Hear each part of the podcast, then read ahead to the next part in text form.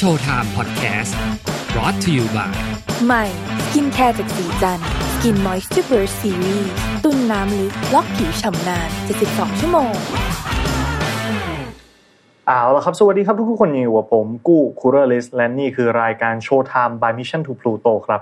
สำหรับในตอนนี้นะผมอยากจะหยิบยกเอาภาพยนตร์ที่เกี่ยวข้องกับคดีฆาตกรรมที่มีชื่อเสียงมากที่สุดครั้งหนึ่งในประวัติศาสตร์ของสหรัฐอเมริกา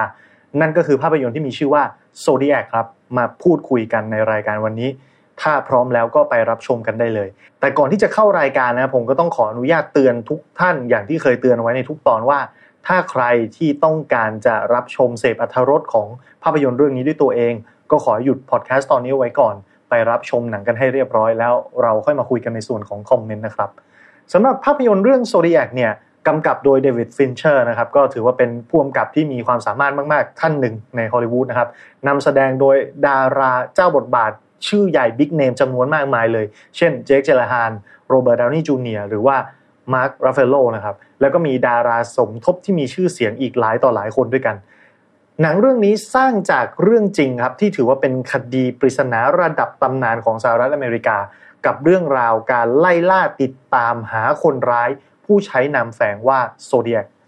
หรือบ้านเราอาจจะมีชื่อที่เรียกกันว่าฆาตกรจากราศีนะครับ หนังเรื่องนี้เนี่ยเป็นหนังปี 2007 ครับ หนังความยาว 2 ชั่วโมงครึ่ง ถือว่ามีการ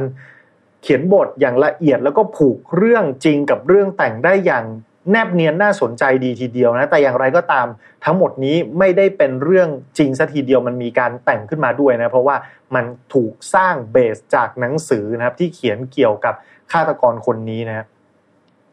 แต่ผมคิดว่าถ้าเกิดว่าใครที่อยากจะรู้เรื่องราวเบื้องต้นเกี่ยวกับฆาตกรคนนี้เนี่ยหนังเรื่องนี้ก็บอกเอาไว้ได้ดีพอสมควรเลยทีเดียว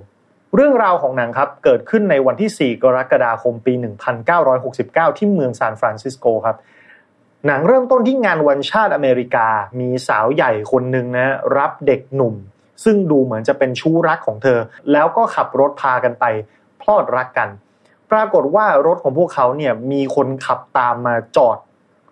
เขาเรียกว่าต่อท้ายนะฮะแล้วก็เป็นชายหนุ่มปริศนาที่ไม่พูดไม่จาอะไร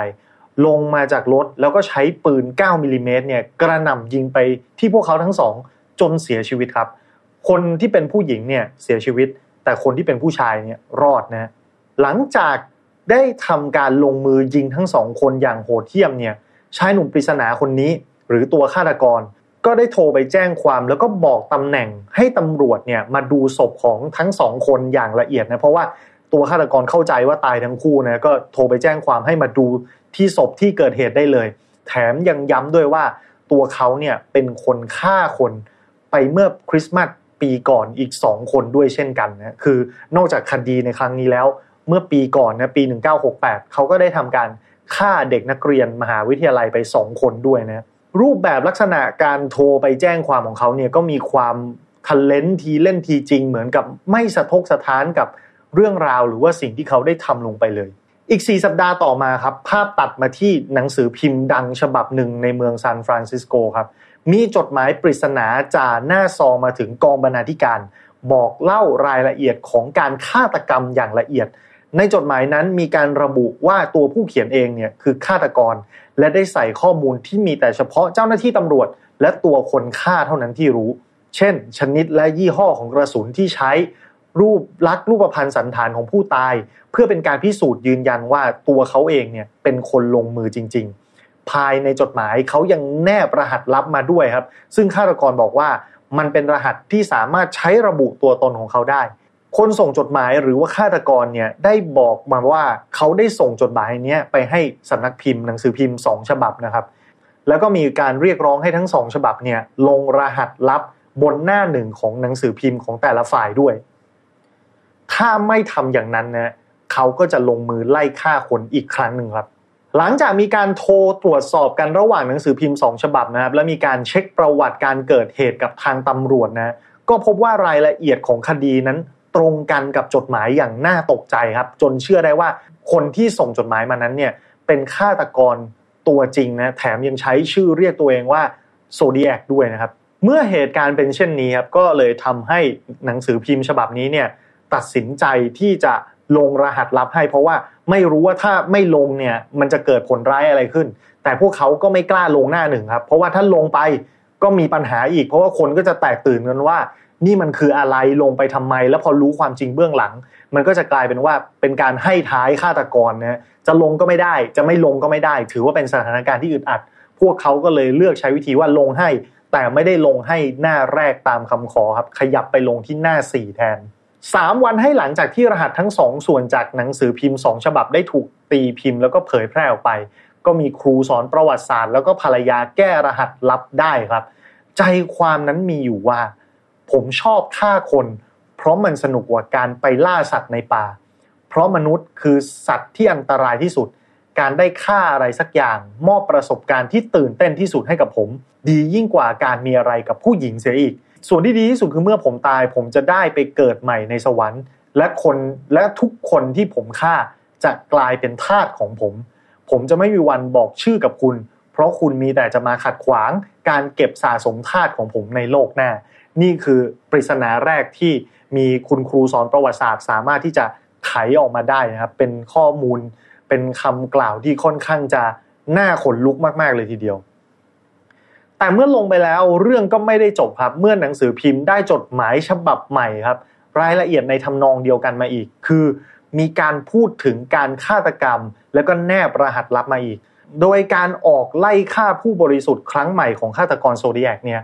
ครั้งหนึ่งเป็นการสังหารคู่รักที่ไปปิกนิกกันริมทะเลสาบครับเขาจับทั้งสองคนเนี่ยมัดลง กดหน้าลงกับพื้น แล้วก็กระหน่ำแทงด้วยมีดลงไปที่กลางหลัง ในวันที่ 27 สิงหาคม ปี 1969 ในคราวนี้เนี่ยผู้หญิงเป็นฝ่ายเสียชีวิต แต่ผู้ชายรอดมาได้อีกครั้งนะครับ แถมยังมีการเขียนรายละเอียดการฆาตกรรมทุกครั้งของเขาจนถึงตอนนี้ทิ้งไว้บนประตูรถของเหยื่อรายล่าสุดคู่นี้ด้วยครับฆาตกรก่อเหตุอีกครั้งในวันที่ 11 ตุลาคมปี 1969 เป็นการยิงคนขับแท็กซี่จากเบาะด้านหลังศีรษะนะ และเช่นเคยมีจดหมายส่งมาที่สำนักพิมพ์ประกบมาด้วย พร้อมหลักฐานเป็นเศษชิ้นส่วนเสื้อของคนขับแท็กซี่ โดยในฉบับใหม่นี้ เขาได้ลงรายละเอียดในจดหมายว่า เขาอยากจะไปเล่นงานเด็กๆ ในรถโรงเรียนบ้างแล้วนะครับ ซึ่งมันก็เป็นข่าวที่สร้างความแตกตื่นขึ้นมามากพอสมควร ถึงตอนนี้เนี่ยทางหนังสือพิมพ์แล้วก็ตำรวจครับ ทำการร่วมมือกันในการสืบหาตัวคนร้ายอย่างเต็มที่ แต่การประสานงานของทุกๆฝ่ายเนี่ยก็เป็นไปอย่างยากลำบากเหมือนกับหลาย ๆ คดีที่ผมเคยทำไปพูดถึงก่อนหน้านี้นะรวมไปถึงถ้าเกิดว่าใครเคยดูวิดีโอของไฟนอตฟาวก็อาจจะมีการพูดเรื่องนี้เอาไว้ว่า ในสมัยก่อนเนี่ยการประสานงานของตำรวจอเมริกาข้ามเขตเนี่ยเป็นเรื่องที่ทำได้ยากมากๆ ทั้งๆทที่ เป็นหน่วยงานราชการเหมือนกันนะแต่การจะคุยแลกเปลี่ยนข้อมูล มันยากเสียเหลือเกินต่างคนต่างก็ต้องอ้างว่าเฮ้ยอันนี้มันพื้นที่ของฉันพื้นที่ของนายนายมีอะไรมาแลกเปลี่ยนกันหรือเปล่า หรือถ้าตกลงจะแลกเปลี่ยนกันได้ ก็มีการที่แบบเออเดี๋ยวจะส่งหลักฐานไปให้เดี๋ยวแฟกไปให้ไอ้ปลายทางอีกทางนึงบอกว่าเอ้ยที่นี่ไม่มีแฟกคือมันยังเป็นสมัยก่อนนะครับ สมัย 40-50 ปีก่อน คือมันโบราณ แล้วก็มันยังไม่มีเทคโนโลยีที่เข้าถึงแบบอินเทอร์เน็ตในทุกวันนี้ การจะแลกเปลี่ยนข้อมูลกันบางทีต้องส่งไปรษณีย์ไปหา ซึ่งก็รอกันไปว่าไปรษณีย์จะไปส่งกันเมื่อไหร่นะครับ ณจุดนี้เนี่ยหนังได้แนะนำให้เรารู้จักกับตัวเอกของเรื่องประมาณ 3 คนครับ ทั้ง 3 คนเป็นบุคคลที่มีตัวตนอยู่จริงในประวัติศาสตร์ และมีความสำคัญเกี่ยวพันกับคดีนี้อย่างลึกซึ้ง ได้แก่คนที่1 นะครับโรเบิร์ตดาวนี่จูเนียร์รับบทเป็นพอลเอเวอรี่เขาเป็นนักข่าวอาชญากรรมชื่อดังที่รายงานความเคลื่อนไหวของ Zodiac บนหน้าหนังสือพิมพ์ จนมีชื่อเสียงครับ จุดที่ทำให้เขาโด่งดังมากที่สุดเนี่ยคือเขาไปจับไปได้ว่าฆาตกรคนนี้เนี่ยเคยลงมือก่อนผลงานครั้งแรกที่เขากล่าวอ้างในปี 1968 นะจริง ๆ แล้วเขาเคยลงมือในปี 1966 นี่คือสิ่งที่พอเอฟรีได้ค้นพบแล้วก็สร้างชื่อเสียงให้กับตัวเขามาก แต่ถึงกระนั้นนักวิทยาศาสตร์ แล้วก็ผู้เชี่ยวชาญในสมัยหลังก็บอกว่า น่าจะไม่เป็นความจริงนะฆาตกรโซเดียกอาจจะไม่ได้ลงเริ่มลงมือตั้งแต่ช่วงปีนั้น แต่ฆาตกรในยุคนั้นที่มีการส่งจดหมายเขาบอกว่าเรื่องนี้เป็นเรื่องจริงครับ สาเหตุที่มันฟังดูสับสนวุ่นวายนี่ไม่ต้องแปลกใจนะ เดี๋ยวสักครู่จะเข้าใจว่าทำไมมันมีข้อมูลที่มันขัดแย้งกันไปหมดเมื่อผมเล่าไปถึงนะบุคคลคนที่สองที่มีความสำคัญมาก ๆ กับเรื่องก็คือเจคเจลฮานครับ รับบทเป็นโรเบิร์ตเกรสมิธ นักเขียนการ์ตูนในหนังสือพิมพ์ที่ฉบับเดียวกับที่พอลเอเวอรี่ทำงานอยู่นะเขามีหน้าที่ในการเขียนการ์ตูนการเมือง แล้วก็พอเห็นว่ามีจดหมายของ Zodiac เข้ามาในสำนักพิมพ์ แล้วทุกคนก็แตกตื่นกันมาก เขามีความสนใจมีความหมกมุ่นกับคดีนี้มากเป็นพิเศษครับ แล้วก็คนสุดท้ายครับมาร์ครัฟฟาโลครับรับบทเป็นนักสืบเดฟทอสกี้นายตำรวจผู้ติดตามสืบคดีของฆาตกร Zodiacที่เพิ่งจะเริ่มรับคดีเนี่ย ในเคสล่าสุดก็คือการยิงคนขับแท็กซี่ครับ ก่อนหน้านั้นเป็นคดีของที่อื่น ท้องที่อื่น ไม่มีการประสานงานเชื่อมโยงกัน จนกระทั่งการมาถึงของตัวละคร2อสามตัวนี้แหละที่เป็นนกลไกฟันเฟืองสำคัญ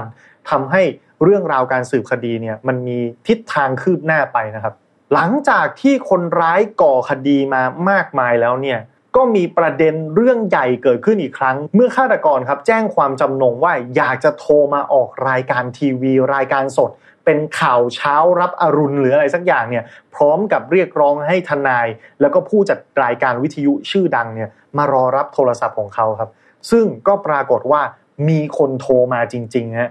แล้วก็มีการพูดคุยกันอยู่นานสองนาน มีการเรียกชื่อกันว่าตัวเขาเองเนี่ยฆาตกรที่กล่าวอ้างเนี่ย ชื่อว่าแซมครับ เรื่องทั้งหมดนี้เป็นรายการสดนะ มีการโทรนัดคุยว่าจะมาเจอกันอย่างไร ซึ่งแน่นอนเมื่อนัดคุยกันไปแล้ว ก็ไม่มีใครปรากฏตัวในสถานที่ที่มีการนัดกันเกิดขึ้น และเจ้าหน้าที่ตำรวจก็มีการติดตามการโทรศัพท์ครับว่าโทรมาจากไหน ตามไปหาต้นทางต้นสายปรากฏว่าโทรมาจากโรงพยาบาลบ้า เพราะฉะนั้นความเป็นไปได้ที่ฆาตกรคนนี้จะเป็นคนโทรมาจริง ๆ แทบจะไม่มีความเป็นไปได้เลยครับ จากเรื่องราวทั้งหมดนี้นะทั้งการป่วนรายการสดนะการส่งจดหมายว่าอยากจะฆ่าเด็กในรถโรงเรียนเนี่ยมันสร้างความอกสั่นขวัญแขวนแล้วก็ขวัญผวาให้กับสังคมเป็นวงกว้างครับ และนอกจากสร้างความขวัญผวาแล้วอีกด้านหนึ่งนะก็ยังสร้างคนบ้าเพิ่มขึ้นอีกมากมายครับคือมีคนที่อยากจะทำเรียนแบบเจ้าฆาตกรโซดีแอก บางคนก็อ้างว่าเคยเห็นเคยเจอรู้จักว่าเขาเป็นใคร บางคนก็บอกว่าตัวเขาเองนี่แหละ คือฆาตกร คือกลายเป็นว่ามีข้อมูลที่ไม่ถูกต้องเกิดขึ้นเยอะแยะไปหมดนะแล้วยิ่งทำให้ตำรวจทำงานลำบากเพราะว่าคนนั้นก็เป็นผู้ต้องสงสัย คนนี้ก็ต้องสงสัย อันนั้นก็มีข้อมูลมาใหม่ก็ต้องมาเช็คว่า อันนี้จริงหรือไม่จริงนะคือเจ้าหน้าที่ก็เลยปวดหัวทำความวุ่นวายลำบากมากก็อย่างที่ผมบอกไปก่อนหน้านี้ว่าทำไมข้อมูลอะไรทุกอย่างมันถึงได้ มั่วซั่วปนเปกันเลอะเทอะไปหมดนะครับฆาตกร Zodiac เนี่ยยังส่งจดหมายมาที่สำนักพิมพ์อีกหลายต่อหลายครั้งครับแต่ครั้งที่มีชื่อเสียงมากๆ ก็คือจะมีฉบับหนึ่งที่ส่งให้พอลเอเวอรี่นะครับหลังจากที่เขาเขียนบทความรายงานข้อมูลว่าฆาตกรคนนี้เนี่ยอาจจะเคยก่อคดีมาตั้งแต่ปี 1966 นะซึ่งจดหมายฉบับนี้ส่งมาให้ในปี 1970 แล้วก็สร้างความ ขวัญผวาตกอกตกใจให้กับพอเอเวอรี่มาก รวมไปถึงจดหมายในระยะหลังๆ ของตัวฆาตกรโซเดียกเนี่ยเขาก็บอกว่าเขาก่อคดีฆ่าคนไปแล้วถึง 37 คนด้วยกันโดยที่ทางเจ้าหน้าที่ตำรวจ ไม่สามารถที่จะติดตามจับกลุ่มและไม่รู้เลยว่าเขาเป็นใครครับ เรื่องราวของหนังนับจากจุดนี้เนี่ยจะเป็นการสืบสวนคดีด้วยตัวเองของเกรซมิธครับโรเบิร์ตเกรซมิธ ซึ่งหมกมุ่นกับฆาตกรคนนี้มากจนเสียงานเสียการนะต้องออกจากงานมางานที่เป็นนักเขียนการ์ตูนเนี่ยนะออกจากงานมาค้นคว้าข้อมูลทุกอย่างเกี่ยวกับคดีนี้ด้วยตัวเอง ซึ่งสุดท้ายมันทำให้เขากลายเป็นผู้เชี่ยวชาญ และเขียนหนังสือเกี่ยวกับฆาตกรคนนี้ขึ้นมาสองเล่ม และมันใช้เป็นวัตถุดิบในการสร้างภาพยนตร์เรื่องนี้ด้วยครับ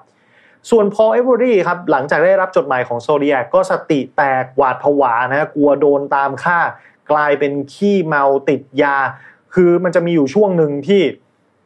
หลังจากที่พอลเอเวอรี่ได้รับจดหมายจากฆาตกร Zodiac เนี่ยนักข่าวทั้งสำนักพิมพ์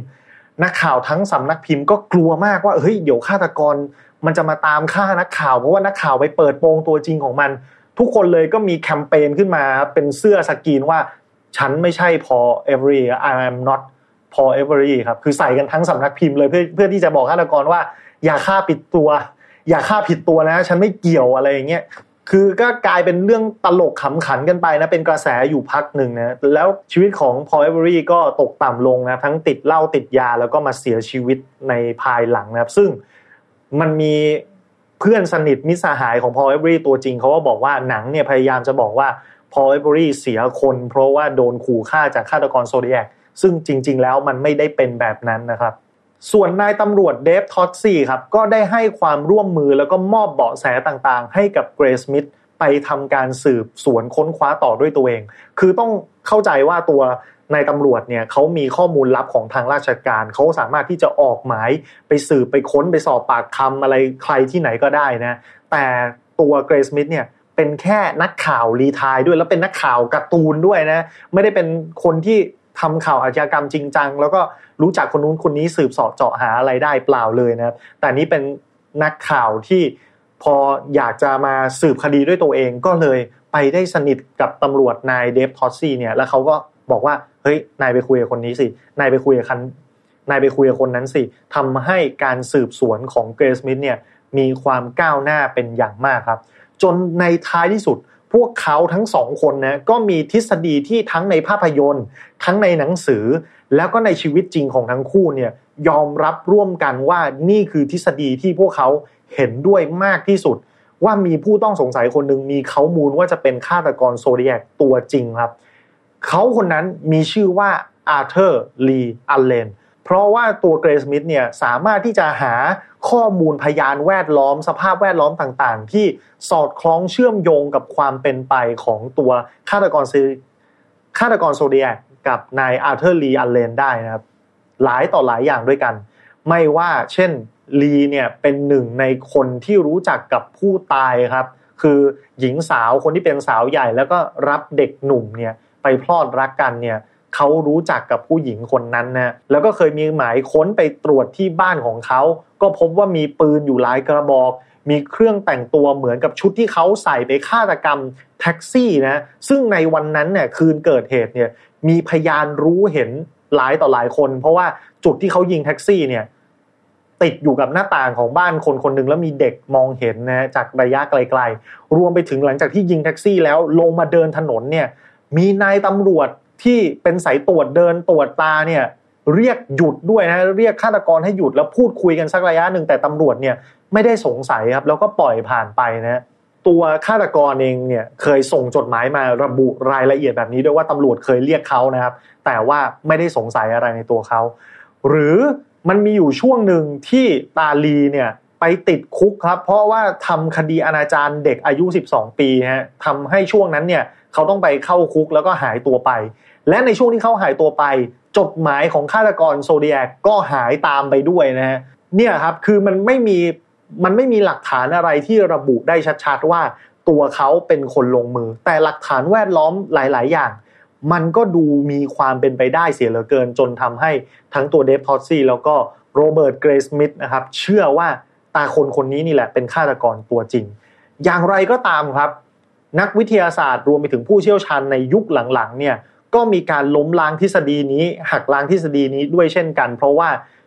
เขาตรวจลายมือของนาย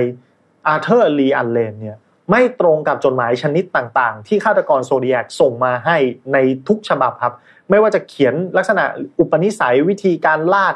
ลากลายมืออะไรแบบนี้คือมันระบุไม่ได้ว่าเป็นคนคนเดียวกัน เพราะฉะนั้นความเป็นไปได้ที่นายอาร์เธอร์เลียนเลนจะเป็นฆาตกรโซเดียกก็มีข้อ ต่อสู้หักล้างเช่นเดียวกัน นั่นทำให้คดีของฆาตกรโซเดียครับ คือหนึ่งในปริศนาที่ยังไม่มีใครไขความลับได้มาจนถึงทุกวันนี้นะ และหนังก็เล่าเรื่องมาจบในลักษณะนี้ว่า เอ้ย ตัวตัวเอกของเรื่องเนี่ยมีความสงสัยมีความเชื่อว่า เอ้ยน่าจะเป็นคนคนนี้แหละที่เป็นฆาตกร แต่อย่างไรก็ตาม มันก็ไม่มีข้อสรุปที่แท้จริงว่าเขาใช่หรือไม่นะซึ่งภายหลังจากนั้นเนี่ยตัวผู้ต้องสงสัยคนนี้ ก็มีการหัวใจวายตายด้วยนะครับเสียชีวิตไป แล้วก็ตัวชื่อของฆาตกรโซเดียกก็ค่อยๆ ลืมเลือนจางหายไปจากหน้าประวัติศาสตร์ ไม่มีจดหมายส่งมาอีกแล้ว ไม่ได้สร้างความหวาดกลัวให้กับใครอีกแล้วนะครับ ก็ไม่มีทางรู้แล้วครับว่าตัวจริงของฆาตกรคนนี้จะเป็นใครนะแล้วเรื่องราวก็ผ่านมาหลายสิบปีแล้วนะหลายๆ คนที่มีส่วนเกี่ยวข้องก็เสียชีวิตกันไปหมดแล้ว เพราะฉะนั้นการจะตามล่าหาความจริงในยุคนี้คงไม่ใช่เรื่องง่ายอีกต่อไปแล้วครับ และนั่นก็คือบทสรุปทั้งหมดเกี่ยวกับภาพยนตร์โซเดียกนะครับภาพยนตร์ปี 2007 ซึ่งค่อนข้างจะจัดว่ายาวนะสองชั่วโมงครึ่ง แต่ว่าลำดับเรียบเรียงเนื้อเรื่องได้สนุกดีทีเดียวนะมีเหตุการณ์รายละเอียดปลีกย่อยหลาย ๆ จุดที่ผมไม่ได้นำมาเล่าให้ฟังเพราะว่า เดี๋ยวมันจะ spoil มากเกินไปแล้วมันจะไม่สนุกนะ แต่ว่ามันมีจุดที่เฮ้ยน่าสนใจอยู่อีกหลาย ๆ จุดเลยทีเดียวก็อยากให้ทุกคนเนี่ยไปรับชมไปติดตามมันด้วยตัวเอง ไปเจอด้วยตัวเองมันจะมันกว่า ก็ประมาณนี้สำหรับ Showtime ในตอนนี้นะครับ วันนี้ขอบคุณทุกคนสำหรับการติดตาม ไว้พบกันใหม่คราวหน้าสำหรับวันนี้ สวัสดีครับโชว์ไทม์พอดแคสต์พรีเซนต์ by สีจันสกินมอยส์เจอร์เบิร์ซีรีส์ตุนน้ำลึกล็อกผิวชำนาน72 ชั่วโมง